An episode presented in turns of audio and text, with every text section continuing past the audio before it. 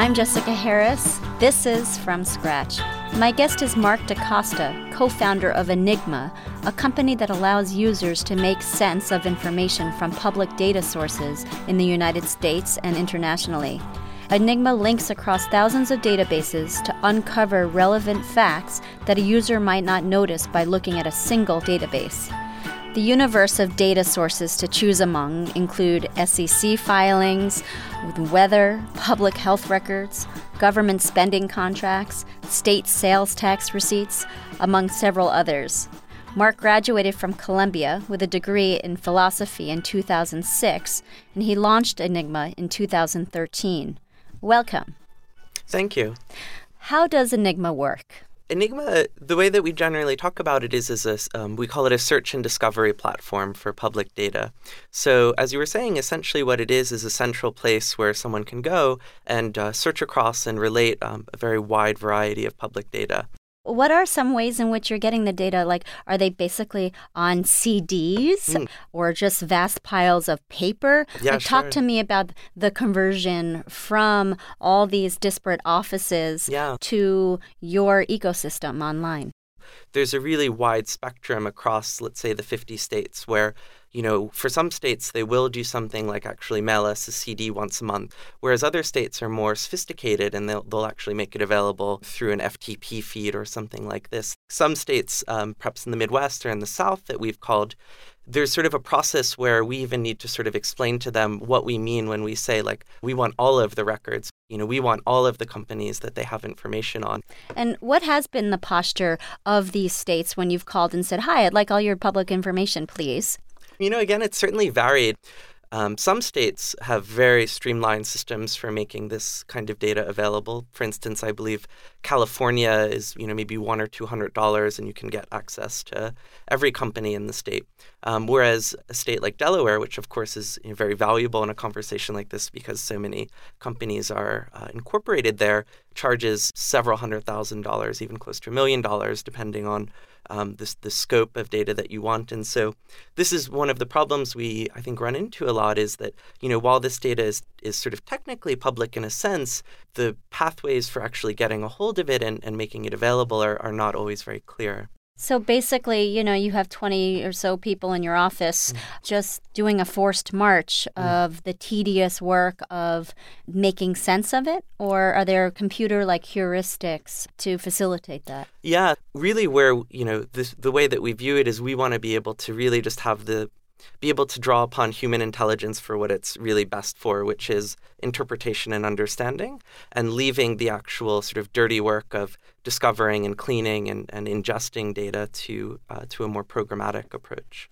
We're talking at about 10,000 feet, mm-hmm. um, but can you provide specific examples of how somebody would find your your information relevant? Let's say to a an investor on Wall Street you know, one thing that you can use Enigma for is to actually go and get a, a kind of view of the fast food industry, for instance, that you wouldn't be able to get otherwise. Um, the reason for that is, and unless you are a subject area expert, this probably wouldn't occur to you, is that every time, let's say, a new drive through restaurant opens anywhere in the United States, like McDonald's or Burger King or whomever it might be, um, they actually have to go and file um, an application with the Federal Communication Commission. And what that creates is a kind of data signature of that new McDonald's that's opened. And so, using something like FCC licenses, you can now have a proxy for the growth of fast food restaurants, or even looking at something like um, large public uh, companies that do a lot of um, work with the government. So you can think of companies like Boeing or Raytheon or Lockheed Martin or anything like that. All of their actual public sector revenue um, is available in government contracting databases. So, you know, whereas today an analyst on Wall Street might be looking at the 10K of a Lockheed Martin or something like that and see the high level line items of where that revenue is coming from. But with Enigma, they can actually go and see on the contract by contract basis what agencies are giving them that money, what the contracts are for, and, and things of that nature. Part of the value of this data is the linkages between data sets. Mm. What's an example of that? One of the very interesting examples of this is, you know, as you might remember back in the 2008 elections, it took a tremendous, tremendous amount of time for John McCain to actually announce who his vice presidential candidate was going to be. Um, but a journalist or blogger was able to figure out that it was going to be Sarah Palin. And the way that they did that, I think, is extremely, uh, really very interesting. So essentially, what they did is they went to the Federal Election Commission and figured out who all of the big Republican fundraisers and donors were. And then they took that list of people and went to some company databases from the SEC and some other spots as well and said, okay, for all those people, what are the companies that are associated with them? Then they had a list of companies and people, and they went to the Federal Aviation Administration and said, okay, for those companies and those people, what airplanes do they own or control? And then they went to another database in the Federal Aviation uh, Administration and said, okay, for those airplanes, where have they been flying. And what that surfaced was that these, you know, essentially influential Republican planes, which had maybe never flown north of uh, Vail, Colorado, or whatever it might be, were now all on a particular weekend showing up in Wasilla, Alaska. And so it was predicated on that that the journalist was able to, to sort of make his conclusion that Sarah Palin is probably being looked at very closely. What's another example of finding meaningful information from linking uh, these data sources, let's say in the social sector? Here we were we were working with um, a, a, not-for-profit customer who was interested in what the connections between uh, playgrounds and child abuse were. So we were able to go out um, and sort of start to pull a bunch of demographic data about where child abuse is happening, as well as pulling things like building permits and contracts and other ways to start to build up a map of where playgrounds are throughout the United States. And predicated on that, we were able to run an analysis that um, that sort of showed a positive indication that communities with playgrounds had lower incidences of um, of child abuse. How about some just, you know, fun data that you might acquire, data that might be less useful, let's say, to an investor or an investigative r- reporter? One of my favorite data sets that we've uh, recently gotten is one of New York City taxi data. So it tells you the pickup point and the drop off point of every taxi ride, I think, in 2012. This becomes a really interesting data set because when you start playing with it and asking questions of it, you can see all kinds of really fascinating things emerge. It lets you, it let you actually watch over time how uh, this neighborhood in Bushwick in Brooklyn has been uh, up and coming. So people have sort of been talking about this neighborhood for a while, but to actually be able to see over the course of initially a couple of months and then a full year the growth of, um, of trips from Manhattan and other parts of, of Brooklyn into Bushwick uh, was something that I, I personally found very interesting. I'm Jessica Harris. You're listening to From Scratch. My guest is Marc DaCosta, co founder of Enigma, an online company that uses the internet to make public data available. If I was using Enigma to do research on you yeah. Uh, before this interview, how would Enigma help me find information on you? Well, that's a great question. You know, it's I think one of the first or second things that people generally do when they come to Enigma is search themselves. So if you were to look me up on Enigma, you would of course see my um, the fact that I have this company Enigma and that I'm sort of one of the officers and have been involved in fundraising and things like that. Um, you would maybe see things about uh, real estate records or campaign contributions that have sort of happened in the past. So I used to own an apartment in Los Angeles, so you would learn about that. So that's sort of, in a sense, the data picture you would get of me. If you went to Google and you searched for me, you would find out very different things about me. Um, you know, you would find out uh, where I went to school. You would start to read articles and unstructured other interviews I've given and things like that. There's a very interesting kind of portrait that one can build up of a person by looking at, at both um, perspectives. I want to talk about uh, what you were doing prior to launching Enigma. Uh, you were working for Intel, mm. uh, the technology company, and you were uh, working specifically on cartography. Mm uh, interactive cartography mapping. What were you doing for them?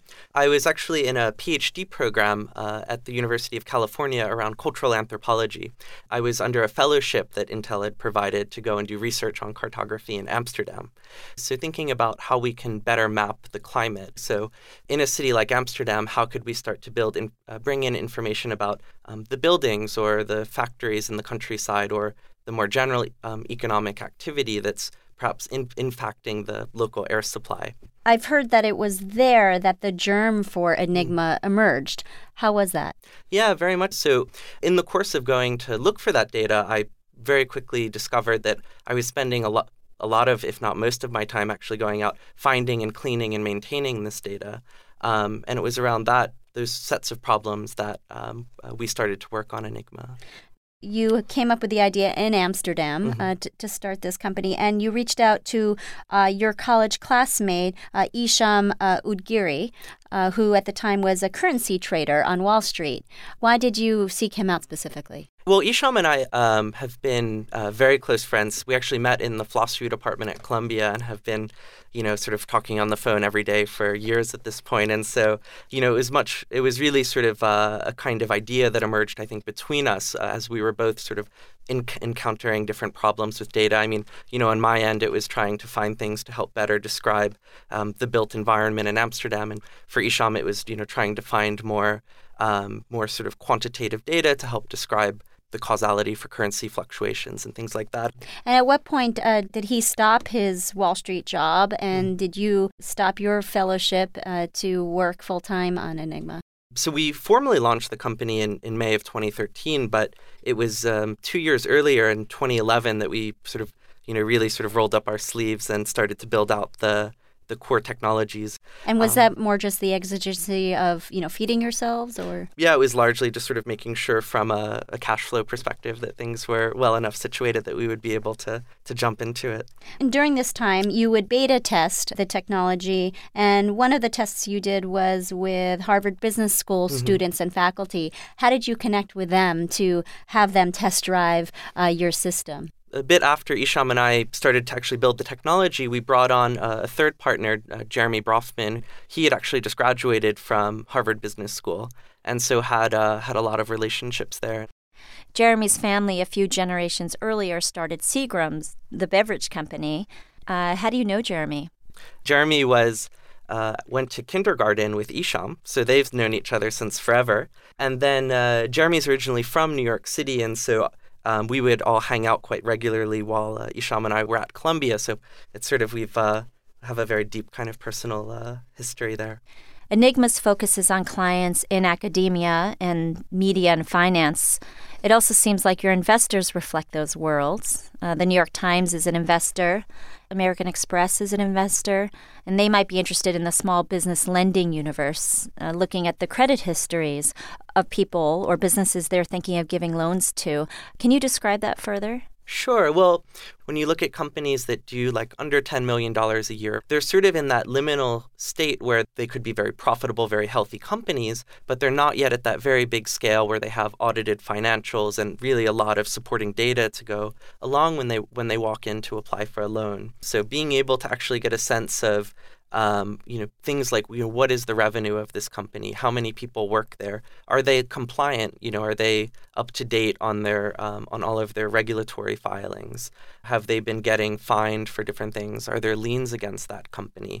Um, by being able to take all of that data that's very much so scattered across multiple silos and package it in one way we're able to help um, help in this case um, creditors make uh, make better decisions I'm Jessica Harris. You're listening to From Scratch. My guest is Marc DaCosta, co founder of Enigma, an online company that uses the internet to make public data available.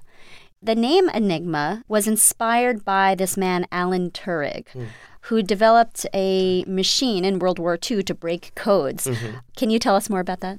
Yeah, well, the um, actually the genealogy of Enigma is a bit is a bit more complicated. We try to play down too much of the World War II associations because the problem there was that the actual Enigma machine was the machine that the Nazis had to sort of encode everything. And of course, of course, Alan Turing was responsible for breaking the cipher of the Enigma machine, which was very instrumental in the Allies' uh, victory in World War II. Um, and of course, Alan Turing is a sort of father figure within modern computing as well. You know, and also when we sort of think of the the other meaning of Enigma, it's sort of this um, riddle or problem that you have to sort of bring your own ingenuity to, to unravel. And so we sort of think that those sorts of thematics, when dealing, trying to deal with all of the public data in the world, uh, certainly resonate as well. And it's enigma.io for people who are searching uh, to, to find Enigma online. And uh, .io, could you talk about? Yeah, absolutely. .io is very interesting. So I think technically .io is a country level domain um, that's tied to something called the uh, Indian Overseas Territory, I believe. The uh, British Indian over. Uh... British, yeah. So it's certainly it's a British possession. I think it's basically just an air base in the middle of the Pacific. Of course, that's that's sort of a bit of its genealogy. But the reason that we chose .io is, of course, .com domains are almost at this point totally saturated. And over the last several years, there have been a lot of um, interesting data companies that have been popping up in the .io um, top level domain space. So we almost like to call it the, the Soho of the internet. It's this sort of uh, fun, up and coming uh, top level domain space. Speaking of Soho, uh, you live in Little Italy. I do. Uh, and h- how come you chose that neighborhood in New York City? It's um, sort of at an intersection with a very um, a very large Chinatown off to the east, and then you could say sort of more of the sort of chic and, and fashionable Soho to the north. And it's, for me, a very exciting place to be because it, it has these sorts of residences of what New York City was like you know, 20, 30, 40 years ago. And of course, a history even much deeper than that. You enjoy reading. Hmm. What are you reading now? I'm reading, uh, currently, I'm reading uh, Tom, Thomas Pynchon's uh, The Bleeding Edge. One of the things that's been most evocative to me uh, about the book so far is the way that Pynchon is able to capture, uh, in a way that feels very familiar and lively, the sort of what New York City felt like in 1998 or 1999. I mean, this city that was sort of just on the sort of tipping point into uh, sort of into a kind of gentrification that we're now we're now seeing. Is there any relevance to to your work at all, or personally uh, in, in reading the book? Not not yet. Not But it's yet. just it's something that, uh, but you know, I'm I'm a very avid reader, so I always try to have a have a, a novel close at hand. Like Philip Roth's uh, American Pastoral. You know, Sure. he's, he focuses so much on glove making or leather Yeah, leather yeah, yeah, yeah. manufacturing. Do you ever feel like, wow, you know, he, he must have done a lot of research in that. If he only used Enigma to uh, get data, uh, if it, authors could get data on things they're researching, uh, I don't know. Have you thought Well, about the applicability of Enigma and in doing that type of you know even fiction research Sure. for authors? I think that's I think it's actually a very interesting tension and, and what I uh, something there I find actually very interesting is trying to bring into conversation the more um, sort of uh, narrative or aesthetic or sort of open-ended um, articulations of things and then sort of the raw data behind them in a sense. What do you mean by that? It is a bit of a, a stretch, but there's a wonderful data set. Um, it's one of my my all-time favorites. It was put out by the New York Public Library. It was bequeathed to them sometime in the 20th century, and it's I think 40 or 50 thousand different menus from the last uh, sort of 100 or 150 years. It was sort of from this woman, I believe, who just collected these things, and it's sort of from a cosmopolitan New York. And what the New York Public Library did is they went out and um, sort of led an initiative to get a lot of these menus digitized. So on the one hand, you can go and pick up or find a, a menu from you know 1952 at some little deli on 8th Avenue, and you can see you know oh great you know like eggs and ham five cents or whatever it might have been. But you can also then start to sort of abstract from that, and you can look at broader trends over you know what dishes are becoming more popular, which ones are becoming less popular, and how is the cost of food changing over time. And these uh, uh, menus themselves are very aesthetically beautiful. I mean, there's there's such a range of these things, and so I think there's a big space to sort of move back and forth uh, between the very abstract and sort of numeric and the the more artisanal individual menu. What did you eat today? Speaking of menus. Uh, It's been a it's been it's been a it's been a light day. I um I was able to grab half of a pret pret a manger sandwich before coming up here, uh, and this morning I had a yogurt. What kind of yogurt? Um, it's these Siggi's yogurts. It's sort of Icelandic skier or skyer. I don't know exactly how you say it, but it has a lot of protein, so it keeps you filled up. Thank you very much for joining us. Thank you. My guest has been Marc DaCosta, co founder of Enigma. If you would like to learn more about the show, please visit our website at FromScratchRadio.org. You can also follow us on Twitter at Jess G. Harris or find us on Facebook. I'm Jessica Harris. This is From Scratch.